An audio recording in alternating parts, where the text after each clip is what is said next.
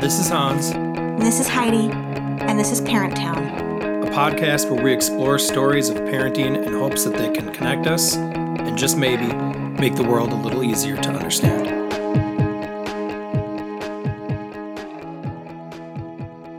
Welcome to Parent Town. Today's episode is the start of a series of mini podcasts, all under the umbrella of co parenting.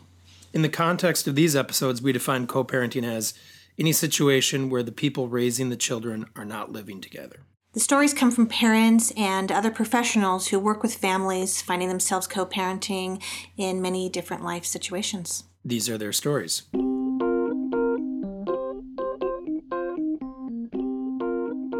I mean, like like most situations, it started out with a split in our relationship, and we had been married for. It's funny that I don't remember. I think four and a half years when things really went south. We were living in Kentucky, and I was going to graduate school. And my husband and I had gotten married pretty early, which was something that a lot of people in our particular religious sect did. It was it was considered pretty normal um, to marry after college, which we did, possibly hastily and without without a lot of, of thought. But we were we were really young and naive, and um, wanted to be bohemians and travel all over the place and um, live in crappy apartments and have crappy jobs. And we did all of that. And believe it or not, it leads to some stress, especially when you have children as well. And so, about halfway through graduate school, things kind of fell apart. And my son was six months old. My daughter was two. And I I left Kentucky and I moved to Minnesota. And I actually moved into his parents' basement for a while. Also, really unorthodox, but it's just kind of how things worked out. When that happened, um, my husband stayed in Kentucky to work for probably another nine months while I was, both of us were trying to figure out what in the world was going to happen next. And I think it was clear at that point that we were going to split but we didn't know. I mean, it's terrifying to think about what kind of a life that's going to create for your children because all of the research that you hear, everything that everybody always says is just divorce is just the death knell on a happy childhood. Now, in retrospect, looking back, I know that the fact that it happened when they were so young is a very good thing because they don't ever remember anything before.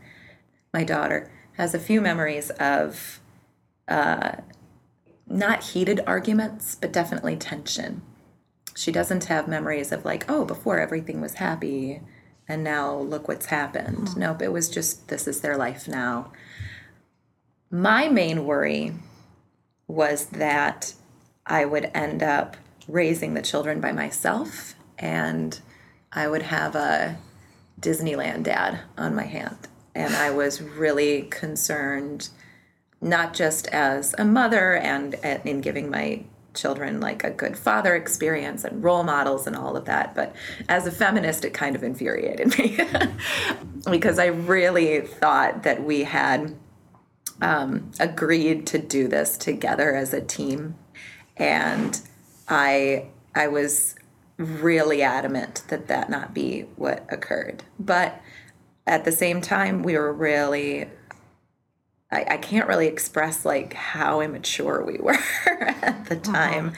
and how young and and and I had done I had been very proactive and type A personality about raising them so far and done a lot of things by myself and he got very used to that being the case and so um, it was almost like we needed to retrain ourselves to share I was really used to handling everything, and he was really used to letting me. And after about nine months, when he moved up to Minnesota, permanently left Kentucky, I made it very clear we are going to have a schedule, and there's going to be days when you have them, and there's going to be days when I have them. And we should do as even a split as possible. And if you need childcare, you get childcare. And if I need childcare, I get childcare. And that that was kind of the beginning of everything. And we ended up agreeing on a schedule that everyone to this day thinks is insane. We almost alternate on a daily basis. And that has lasted through three or four different apartments and different living situations, and me pretty much living in the same place, different jobs, different schools the kids have gone to, different activities, because my son was in daycare at first and very, very young. I mean, it's worked out, but there is nobody that sees what we do and thinks that it's sane. And why daily? Um, a couple reasons. When the kids were both in different care situations, it was easier for whatever place they were that night to be the person who drops off, and then the other parent picks them up so that nobody has to both pick up and drop off on the same day Right. because we were both trying to juggle weird entry level jobs. Mm-hmm. And so coming in late and leaving early just isn't okay. Mm-hmm. Yeah. And we couldn't really afford to have like really long extended daycare. And we mm-hmm. also didn't want that. Right. We wanted the kids to be able to be kids and be at home without spending 10 hours a day in Yeah. somebody else's care. And so, practically minded, that worked. And also, jobs were often weekend uh-huh. work. And so, I would have them more on the weekend. And we would just have to kind of split it up that mm-hmm. way. Okay. So, in, in your opinion, what's working? Mm. it took a long time to get this down and even now even now there's definitely some hiccups that we deal with that we're like okay how are we going to handle this situation but first of all it forces us into a working relationship which uh, when i i'm going to backtrack for a second. When i see my dear friends who are married with children in loving relationships with their spouse severely disagree on something and try and hash it out and have all of this emotional but I don't want to hurt their feelings and so I need to I need to say this in a certain way so that it doesn't hurt my relationship or we need to talk about this. I don't envy them because my relationship is not emotional.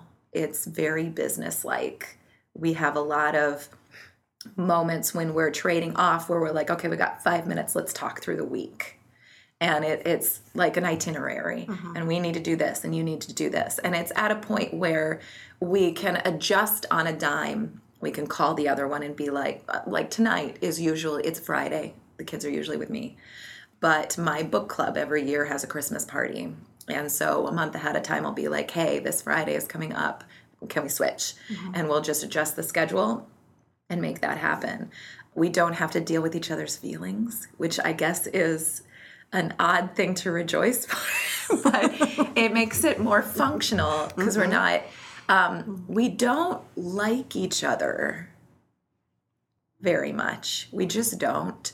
And we've definitely, our paths have diverged so much at this point we don't need to, but we both love our children so mm-hmm. much mm-hmm. that we're willing to to just deal with each other like business partners. Mm-hmm. And so I never expected for that to be a good thing, but it really is. And I've also known friends of mine who have envied it mm. because I can just lay out this is what I think we're disciplining in this way and I don't think it's working and I don't like when you do this. So this is what I'd like to do. What do you think?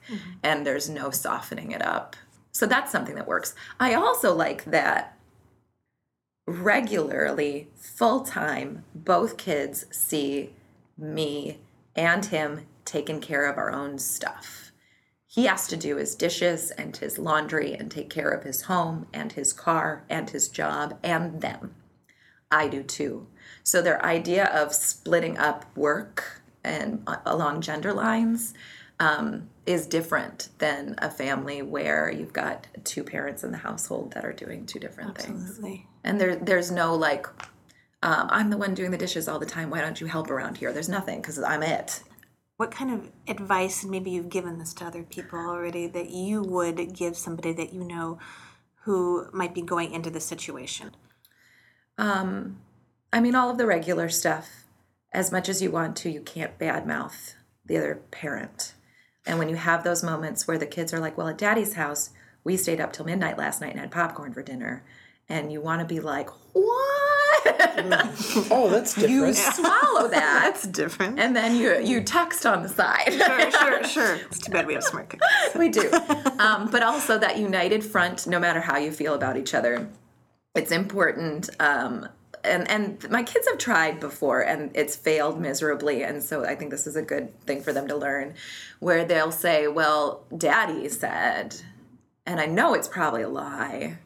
Um, and they know I'll say, "Okay, I'm going to call him right now." And they know I can, and they know he'll answer because we talk, and they know that we do. So they know they're not going to get away with playing us against each other. Um, I, I mean, we're certainly not perfect, and we certainly have bickered in front of them. But I think all parents in all situations bicker in front of their kids, and the kids know that they live in a different situation than their friends do. It was probably like end of first grade, beginning of second grade. Like, uh, I don't have other friends whose parents are divorced. Isn't that weird? like, he thought that it was like everybody lived this way. Yeah. and it took him kind of a longer a longer time than my daughter to put together the pieces together that not everybody's like this. Is there biases that you feel you get from society or from a community, whether or not it's your own or not, about your structure of your family and what you guys are doing with your co-parenting? Um, yes. uh, I well, first of all, I work I work at a very religious institution where there's definitely a stigma when when you're speaking of divorce. And the the odd thing that I've found is in general I'm viewed as the the the the wounded party which often makes my life easier um, whether how fair or not that is, or how mm-hmm. I mean how silly it is in the long run. It's been what eight years at this Yeah. point. Like people tend to be kinder to me about it because they view me that way. Hmm. And oh, how big of you!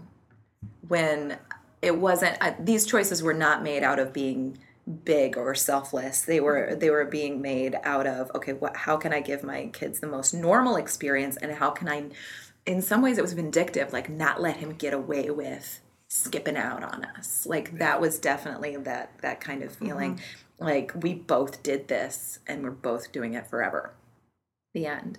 Um, Hence your business partnership. yeah, hence the business partnership, um, which has worked. Um, but also, we we both have to want to, and we both. I, I, I certainly pushed it, but it wouldn't have worked if you really didn't want to. And also, the way that Minnesota laws. This is gonna sound very heartless. The way that Minnesota laws handle it is if the more that you have them, the less child support you need to pay which is a motivation for some people. So if you are co they don't make a distinction between male or female, mother or father. It's how much time they are with you, um, how much you pay of childcare costs, and how much you pay of healthcare costs. And so if that is split, and if both of you have them around the same amount, it's a different amount of child support based on that. The calculator is pretty equal. I didn't know that. I didn't either.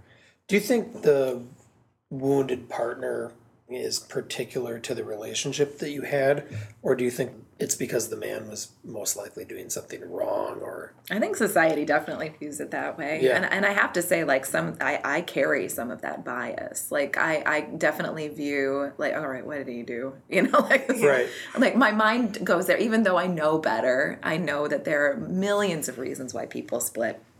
But um, yeah, there is that kind of societal blame the male and well, he's leaving them in the lurch.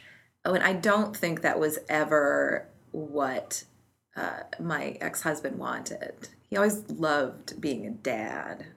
Um, our situation was just toxic, and the fact that we both wanted to be parents really made this a lot easier. So I would say that like that is something that you need to do. Um, an unexpected byproduct was um, is something that a lot of my married friends envy. Um, I get days off. I'm only laughing because I think not to bring you know situations in, but Jealous. Jealous. Yeah. Really jealous. Totally jealous. Um, a couple things though, uh, and the, I, not to be depressing. I get days off, and when I first got them, I had no idea what to do with them. Sure. I found myself walking to Blockbuster Video and getting Mad Men. Hmm. And like walking because this is before I had Netflix. Walk back home and just watching it because I had no idea what to do with my time. Right. Because I was so used to constantly being a mommy, work mom, work mom and i mean after time i like developed a social life or like i would do things with my friends. I would figure out what to do with that time. Um, or i would play catch up while they were they were away clean the house um, get things ready for the next day so that when they were there with me the next day i am mommy 100% i don't have to be distracted by a lot of household chores and things.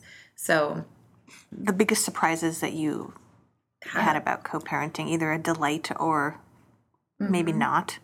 Well, and he, we are, we're happier when we are with them because we get moments when we're not with them.